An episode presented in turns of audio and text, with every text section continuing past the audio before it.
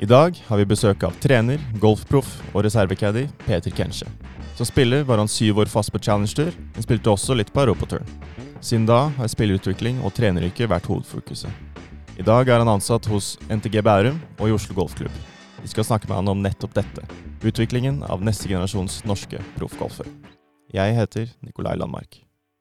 Mulligan, en podkast fra norsk golf.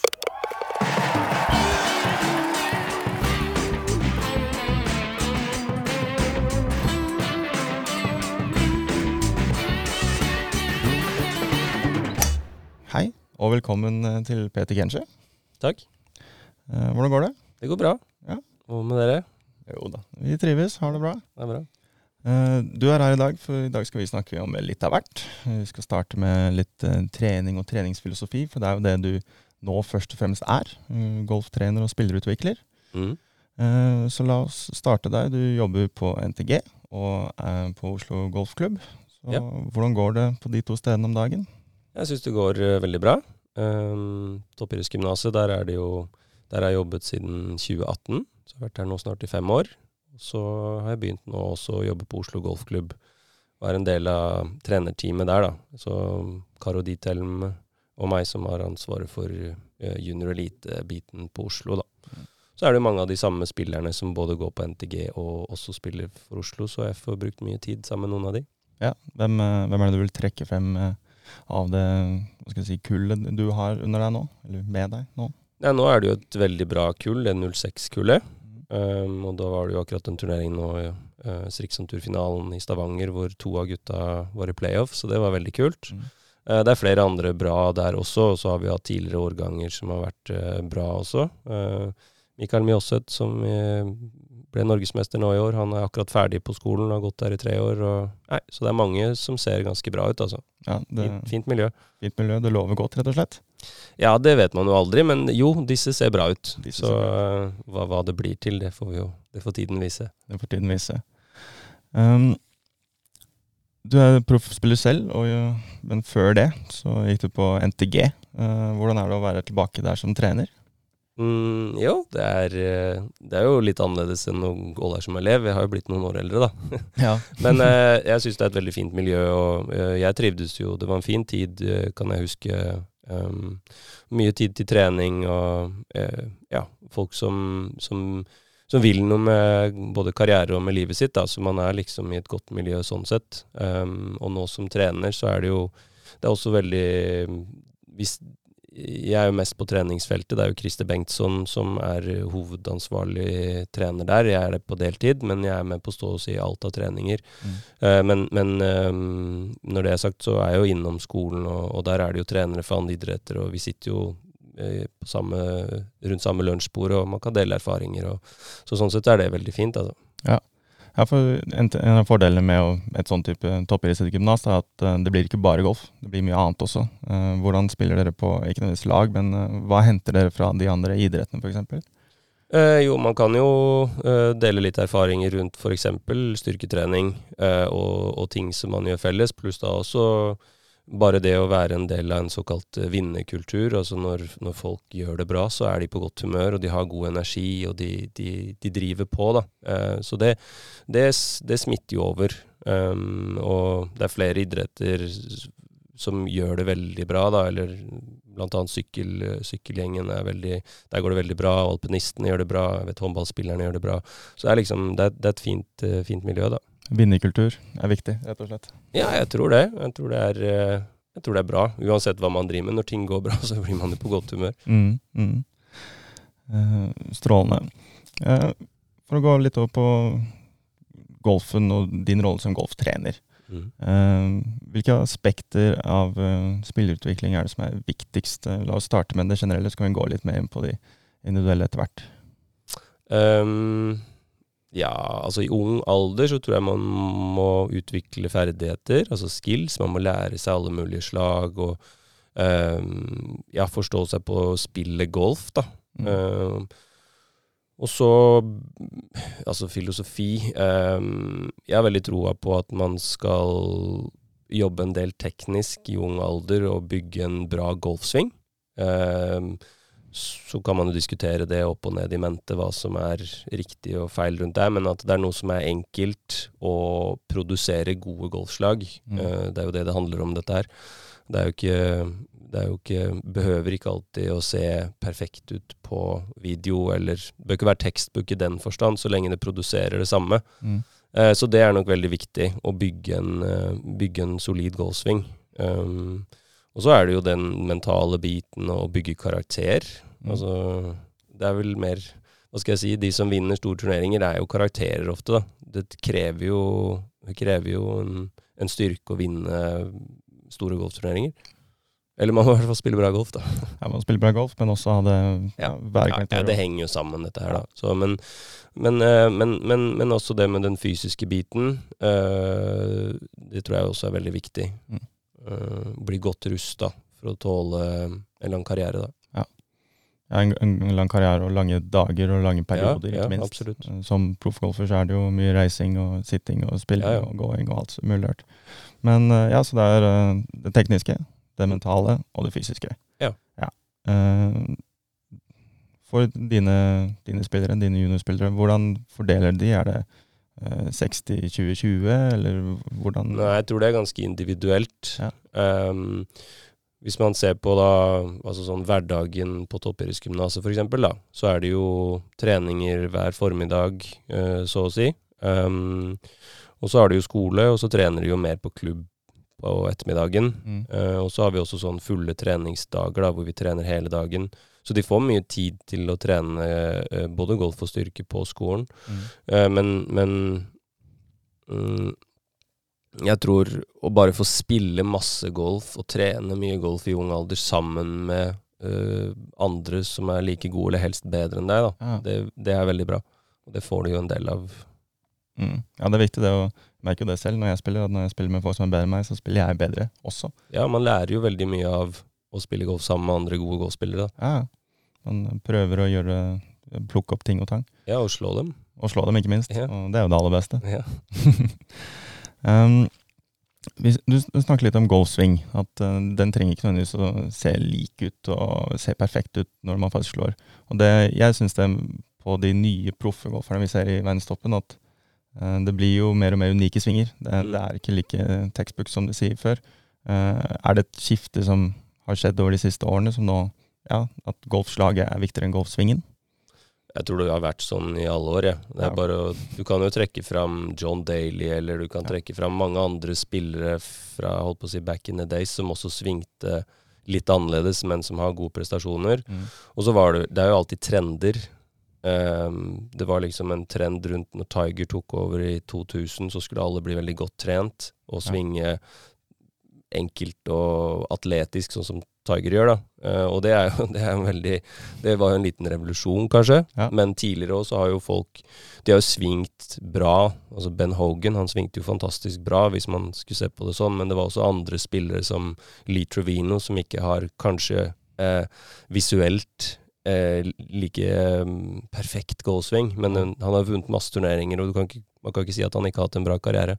Så, så, men ja, jeg er enig med deg. Det er jo nå flere av de yngre spillerne, kanskje, hvis man skulle trekke fram liksom Matthew Wolff eller sånn, som har en veldig egen teknikk, da. Ja. Men, men han produserer jo mye kraft. Mm. Eh, nå sliter han med litt akkurat nå, da, men han har jo vunnet og var liksom eh, hot når han ble proff.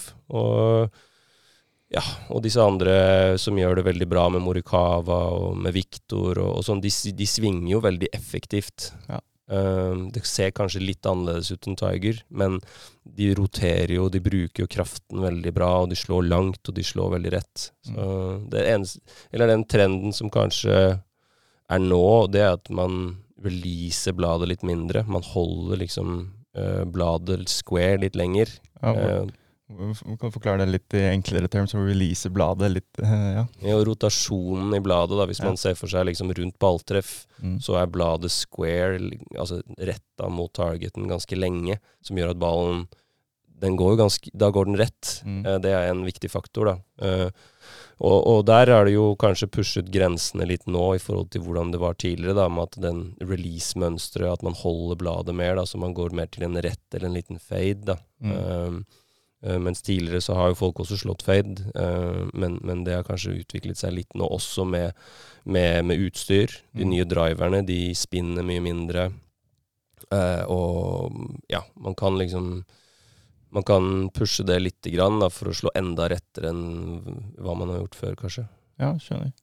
Hvilke Altså annet enn da nødvendigvis Naturligvis, beklager. Annet enn naturligvis at man slår rettere. Hva, hvilke andre fordeler har man med det? Eh, med, med denne trenden? Mm, nei, det kan jo bli lettere å repetere ett slag, da. Ja. At man har et stockshot, et rett slag. Hvor før så prøvde man sånn som Tiger har alltid vært eksepsjonell. Han har slått både høyt, lavt, draw, fade. Uh, men det, det, det, krever jo enorm kontroll, da.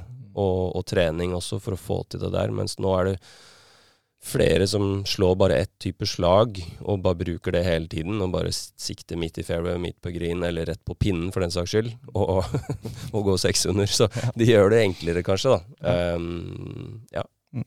Så golf har blitt enklere? Nei da. jeg vet ikke, men, men det, er vel, det, er vel, hele tiden det å, um, å pushe de grensene på, på hva man kan gjøre, både på utstyrssiden og det svingtekniske og fysiske også, da. Mm. Ja, absolutt. Men Hvilke aspekter av det fysiske er viktigst? Um, det er jo å holde seg skadefri er vel kanskje punkt én. Så du kan spille golf hele tiden. At du er nok uh, Eller at du er fleksibel nok til å svinge fritt. Um, og for å skape kraft så er det en del rotasjon. Det vil si mage-rygg-stabilisering pluss da litt eksplosive fibre i ben, så du kan trykke fra fra bakken. Mm. Så typisk sånn medisinballkast kombinert med klassisk styrketrening, dvs. Si alt av hoppøvelser, knebøy, til vanlig, til benkpress, til chins, til alle disse tingene. Så du, du må jo liksom være balansert bra fysisk, da. Mm. Tror jeg, da. Det er sikkert mange som Her kan man diskutere, og jeg er vel litt kanskje på tynn is med, med, med, med å, å, å, skal uh, komme noe oppskrift her. Men jeg tror det å være fysisk bra balansert, da, hvor du er eksplosiv, men også tåler eh, lange dager og har en stamina, det er nok viktig. Ja, forstår. Uh, som andre ord, det er ikke du som skriver styrkeregimet til uh, spillerne dine? Jo da, jeg er med på det, men, men, men, uh, men, det er jo alltid sånn Man må se Man må gå individuelt. du må se på det individuelle, da. Hva slags fysiske forutsetninger har utøveren. Mm. Har du en som er uh, veldig interessert og vil trene veldig mye, så må man jo kanskje bruke det og, og, liksom Ja, du må jo gå etter det man har lyst til å gjøre også, i tillegg. Ja. Det fins jo, hvis du ser på topp ti i verden, så er det jo, det er jo Alle er jo ikke like bra trent. Det er jo forskjell, forskjell, og folk svinger forskjellig, og de ser forskjellig ut. Og mm. da, det må jo være rom for det. Absolutt. Men uh, det er at de er, selv om de ikke er like godt trent, så er de alle godt trent, på sett og vis. Ja, jeg vil vel si siden 2000 og Tiger eh, kom inn, så har det jo vært en endring der, hvor folk trener mer fysisk, da. Mm. Og så det siste aspektet, det mentale. Mm. Det er den som skiller Clinton fra Veten, føler nå jeg. Mm. Eh, hvordan, uh, du som trener for juniorspillere, hvordan bygger dere opp en god mentalitet eh, hos disse spillerne? Um, det tror jeg handler mye om å bli kjent med seg selv. Forstå hvilken tilstand man spiller best golf. Uh, hvordan er man under press? Hvordan er man når man spiller bra? Hvordan er man når man spiller dårlig? Mm. Og så påvirke det da i en viss grad. Så det kan jo være å bare ta tak i um, situasjoner hvor det går veldig bra, og liksom som trener da kunne påpeke det, eller trekke fram det etterpå. Der, det håndterte du fantastisk bra. Der gjorde du sånn, sånn og sånn. Mm. Det ble bra. Det må du gjøre mer av. Um, og, og, bare bevisstgjøre utøver på hvordan de er, kan også være en, en, en, bra del av det der. Men det å ha gode rutiner på å um, bli ferdig med runden, gjøre analysen av dagen, både liksom sånn uh, statistisk sett på spillet, for å kunne ta det i, i golftreningen, men også mm. mentalt for å bli ferdig med runden. da, Og trekke ut noe, om det skulle være positivt eller noe man må forbedre. Så kan mm. man ha en god rutine på det uh, i, en, i, etterkant, eller hver, etter hver runde. Det tror jeg er lurt. da. Og det er jo noe av det jeg gjør med de spillerne jeg er involvert i. da, i hvert fall noen av de, så snakker vi veldig mye. da, Og det er den dialogen mellom utøver og trener Og Den, den står høyt, den er viktig. Uh, Ja, jeg mener det. Hva er det du Altså som du sier, det er individuelt, men hva er et eh, ja, Det er kanskje ikke noe typisk feedback-svar etter en runde, men uh, hva går du gjennom, da? Når du analyserer eller ikke analyserer, f.eks. etter en runde? Hva? Nei, Man går jo mye gjennom slagene, hvordan um, Hvorfor valgte man Eller litt Det kan være, det kan være spillestrategi, men det kan også være feeling. Det kan være hvordan de følte seg, og hvordan man kan justere på, på f.eks. tilstanden. da. Mm. Um, så er det jo bare det å, å Hva skal jeg si nullstille til dagen etter også, er jo en viktig del. Så man uh, ja, ikke dveler over ting. Hvis du har gjort noe som ikke var så bra, da, uh, så må du bli ferdig med det på et tidspunkt. Ja, absolutt. Det hjelper ikke å gå rundt og uroe seg eller være sur for gårsdagen. Det hjelper jo ingen, gagner ingen. Eh, Men du er ikke bare trener for juniorspillere. Du har jo litt med de allerede etablerte proffene, eller de som eh, i hvert fall er, ikke er tenåringer lenger. Hva er forskjellen på å trene en proff og en juniorspiller i dine øyne?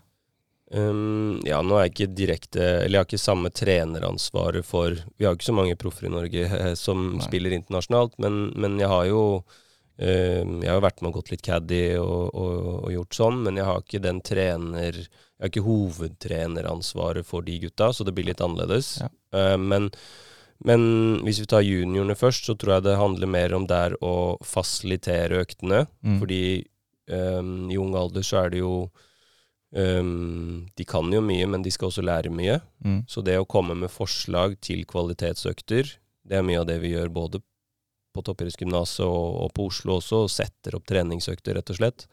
Mens proffene, de er mer på De vet jo, de har jo de har holdt på med dette her lenge, og de, de vet sine kvalitetsøkter ofte, da. Mm. Så um, spørsmålet var vel hva som er forskjellen, og hva min rolle er. Men, men eh, jeg, jeg prater jo mer kanskje om sånn strategiske ting, da. Sånn som med f.eks. med Christian, så har det vært nå en del valg han må ta, da. Mm. På hvilke turneringer han skal spille, hvordan han skal forberede seg til det. Og, og der snakker jeg med han som en venn. Eh, liksom, hva, hvordan skal vi løse dette her? Hva er smart å gjøre nå, liksom? Ja. Og det er ikke alltid at det Det er ikke alltid at det er så åpenbart, da. Nei. Fordi det handler jo om hvor mange uker skal man spille på rad, og hvordan er banen man skal spille på. Kommer det Altså, ja.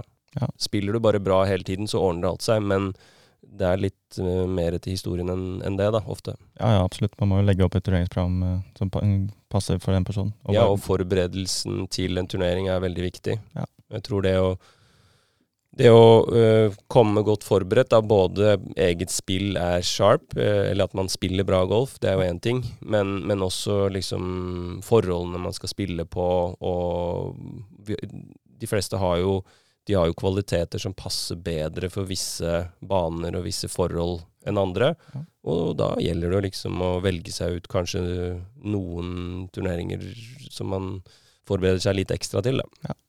gir absolutt mening det, å spille til sine styrker. Mm, ja, absolutt. Mm. Eh, og apropos spille til sine styrker, la oss bevege oss litt til eh, din egen karriere. Ja. For du har jo vært proff golfer en eh, gang, men før det, vi, du snakket kort om det i sted. Eh, du startet med golf ganske sent. Ja, Sant det? Eh, la oss fortelle om eh, din egen hva skal jeg si, golfkarriere fra, helt fra scratch, gjerne. Ja, jeg begynte å spille golf da jeg var 14 år, Ja. så det var ganske sent. Det var litt sånn tilfeldig, men uh, da ble jeg veldig hekta på golf. Jeg syntes det var dritkult. Mm. Og eh, ja, jeg bare spilte golf hver dag så mye jeg kunne i starten. Mm. Og da, ja, gikk det ganske fort. Så jeg begynte jo på Toppidrettsgymnaset selv, som du var inne på der. Ja. Eh, det var vel ca. to år etterpå, Ja, Ja, så da jeg var 16, da. du startet å spille golf som 14-åring, og var, på toppidrettsgymnas eh, som 16-åring Ja. i golf for å bli proffgolfer. Det, det er en rask reise. Ja, jeg visste vel ikke det da, men, men det Jeg husker liksom underveis i typ første klasse at jeg liksom sånn eh, bestemte meg da for at dette her skal jeg prøve å Dette vil jeg drive med, da. Mm. Eh, så da gikk jeg bare enda mer all in da, underveis. Ja. I løpet av de tre årene jeg gikk på Topphusgymnaset. Mm. Og det funka, da. Ja, i hvert fall til dels.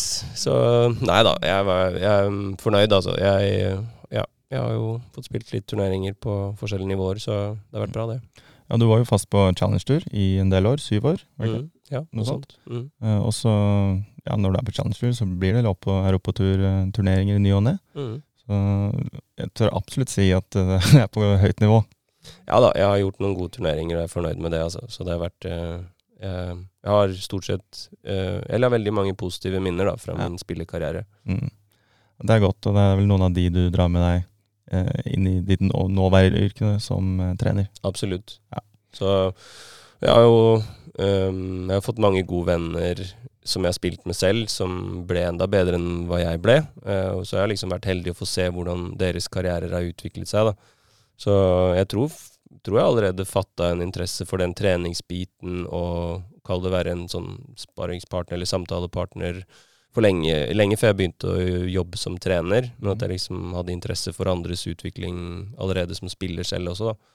Og det er jo litt sånn det er. Man, man, man har jo noen man blir god venn med når man er ute og reiser, og man, man bruker mye tid sammen. Det er jo innspillsrunder tirsdager, onsdager, og så er det turnering torsdag til søndag, og så er det en ny uke på'n igjen. Mm. Så man bruker veldig mye tid sammen, og, og det, Ja, jeg holdt på å si golf-nerds, men man, man blir jo litt det, da. Man prater jo veldig mye om ja, om spillestrategier og hvordan håndtere ting og tang. da, Og hvordan å trene, og testa du den uh, drillen der, og jeg har gjort sånn her med wedge-gamet mitt, og hvordan slår du lobbene dine, og ja. Mm. Ikke sant? Så det blir, og da er man allerede langt inn på vei i eh, et forhold trener, trener-utøver allerede der, da. Ja, absolutt.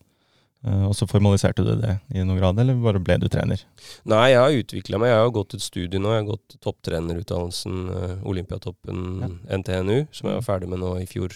fjor. Mm. Så det, det har jo vært veldig lærerikt. Eh, det er to år i studiet som jeg har gjort ved siden av jobb, da. Mm. Um, og der er jo eh, Ja, jeg har lært veldig mye om, om coaching, samtale, da, og hvordan Ja, alt fra treningsplanlegging og sånn, men altså hvordan å ta eh, Bruke egne erfaringer Mm. eh, og erfa erfaringsbasert læring, da, hvordan å bruke det og ta ut noe fornuftig av det. da. Ja. For det er jo det, det studiet går veldig mye på det, da. Og det, det ser ut til å funke? Ja, ja, det får jo de utøverne med svare for, da. Men Jo, eh, jo. vi har, jeg har mange gode relasjoner, og det er mange av de som spiller bra nå. Så jeg håper jeg kan bidra litt, hvert fall, til deres utvikling. Virker, virker som det. Um, som sagt, du var på Challenge-tur. Uh, det begynner å bli noen år siden. Mm. Uh, hva tror du er hovedforskjellene på, på det nivået, eller høyere for den saks skyld, på da og nå? Er det noen forskjeller, eller er det ikke det? Um, spillet har jo utvikla seg, men skårene scorene er jo relativt like, da. Mm. Hvis man ser liksom på vinnerscorer fra turneringer, så man vant jo liksom på 16 under i 2000 på Pebble Beach, da, hvis det er et eksempel. Mm. Eh, og det gjør man jo i dag òg, så sånn sett så, så vet jeg vet, Det er vanskelig å si om nivået. Men eh, det er jo, det er jo kommet inn Sånn i treningsbiten, da, så har det jo skjedd veldig mye med både med uh, strokes gained, som er utvikla nå, at man Mm. er, det er mye mer målbart. Mye mer analyse, mye mer statistikk og tall, rett og slett. Ja, Mm. og Trackman revolusjonerte vel litt uh, hvordan å trene og, og hvordan å ta ut Ja, egentlig på turnering også er det jo blitt nå. Altså, du har Mm. jo shot-trackeren, og, og de, de Alle slag er jo målbare nå. Ja. Det var jo det før òg, men det var mye vanskeligere, da. Mm. Bare sånn hvis jeg skulle gjøre en lengdekontrollstreningsøkt selv, Mm. eh, og måle opp eh, hvor langt jeg slo jerna mine, f.eks., Mm. så måtte jeg jo fysisk faktisk slå ballen. Eh, Det må man jo nå også, men du må jo slå, og så måtte du fysisk gå og måle opp. Ja. Hvor langt, og så tar du et snitt, da. Nei, nå slo jeg 143 meter i snitt da med åtterhjerne. Mm. Mens nå så slår du slag, du får tallene med en gang fra Trackman.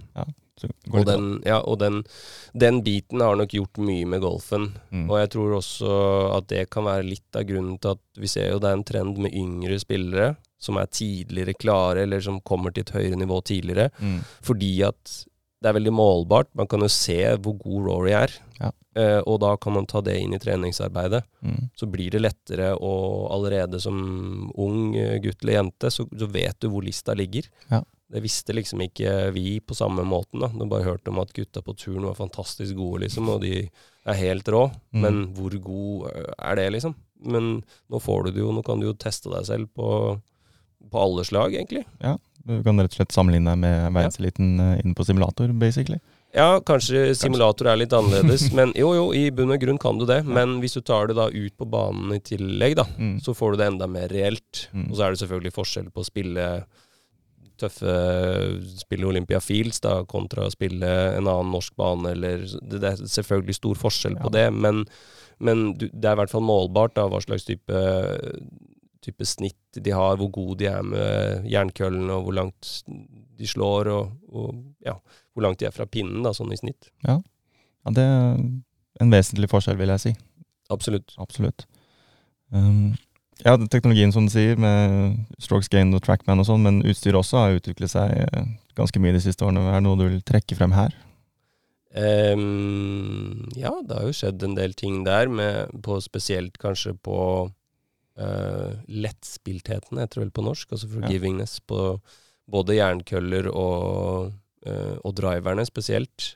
Nå er det jo skal ikke si det er lett å slå den rett frem, for det krever jo fortsatt skills, Ja. men, men uh, ja, det, køllehodene er mye lettere å slå nå, da. Mm. Så um, um, det har vært en utvikling der. Og så har det jo også skjedd ganske mye med ballen. Den går jo lenger nå. Mm. Ballen flyr rettere. Den spinner jo mye mindre enn en gammel turbalata-ball. Altså nå snakker vi ganske langt tilbake i tid, da. Eh, men, men eh, Og når jeg begynte, så hadde, da var det jo allerede professional og prové kom jo egentlig veldig tidlig i min karriere, så jeg har jo egentlig aldri opplevd å spille turbalata-ball, eller jeg har prøvd det, da, men, men de holdt på å si gamle gutta, de Mhm. var jo de gode ballstrikerne der. De hadde jo helt sjuk kontroll. Ja. Men jeg tror også det, som vi snakket om i stad, utviklingen av golfsvingen Nå handler det mer om å bare slå den rett frem, og det har også med ball og utstyr å gjøre. Eh, så det er, det er nok litt av grunnen til at teknikken endrer seg, at du kan liksom bare slå den midt i rett frem hele tiden. Ja. Eh, litt lenger og litt høyere og litt rettere, så Mm. blir det bra. Og det hjelper dem å ha utstyr på sin side. Og den Tor Balata-ballen den eh, høres vanskelig ut. Jeg har aldri spilt med den selv, men eh, jeg har nesten lyst til å prøve, bare for å se hvor Ja, du får sikkert er. tak i noen eh, på, på eBay eller et eller annet. Ja. Noen gode gamle ballatavaller. Kanskje noen uh, ligger på Finn. Ja, ligger vel noen i skogen òg. Der ligger det garantert mange. Um, jeg har lyst til å snakke om én ting til, og det er en hva skal jeg si, en liten bigeskjeft, kanskje kan kalle det. Det din caddy-virksomhet.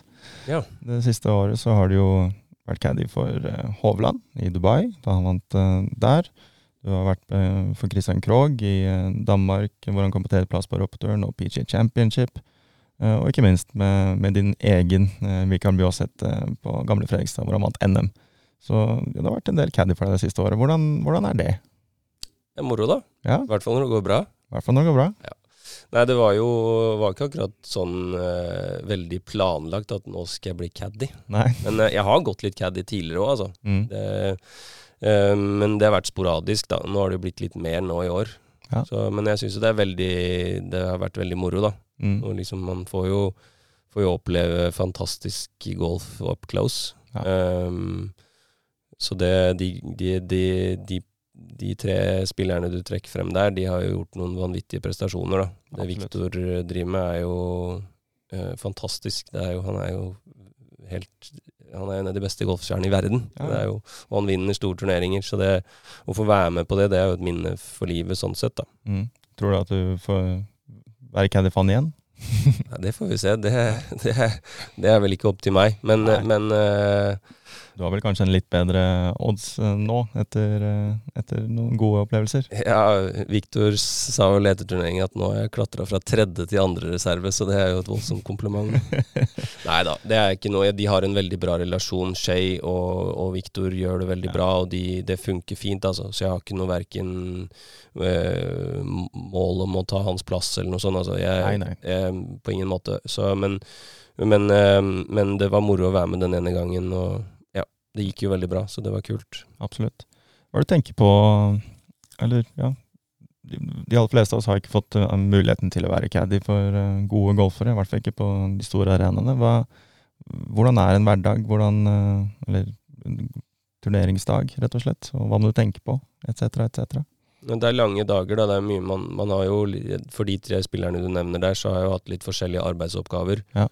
Um, med Mikael, for eksempel, som du nevnte der, så er jo uh, Han og meg, vi har en, en, en, en trenerrelasjon også, så han prater jeg veldig mye med om, om treningsbiten og altså treningsopplegget hans og alt fra sving til, til hvor han skal være og hvor han skal spille, alle disse tingene. Uh, så der har jeg jo en, en, en kall det en utvida rolle når jeg går caddy også. Ja. uh, men, men og for Krog nå, de siste turneringene, så har jeg også hatt en annen rolle enn jeg hadde for Viktor der. Men, men det å bli godt kjent med banen øh, Og man har jo et ansvar, eller jeg har følt at jeg har hatt et ansvar, da, å kunne banen veldig godt. Mm. Og, og, så jeg har jo jobbet mye med det, da. Jeg har liksom gått ut om morgenen og lært meg grinområdene og prøvd å være så godt forberedt som mulig for å kunne, hvis spilleren lurer på hvordan det ser ut bak bunkeren, eller hvordan er høyresiden av green, sloper det inn mot green, eller renner ballen av green. Og da, da føler jeg at det er liksom mitt ansvar som caddy å vite det, da. Mm.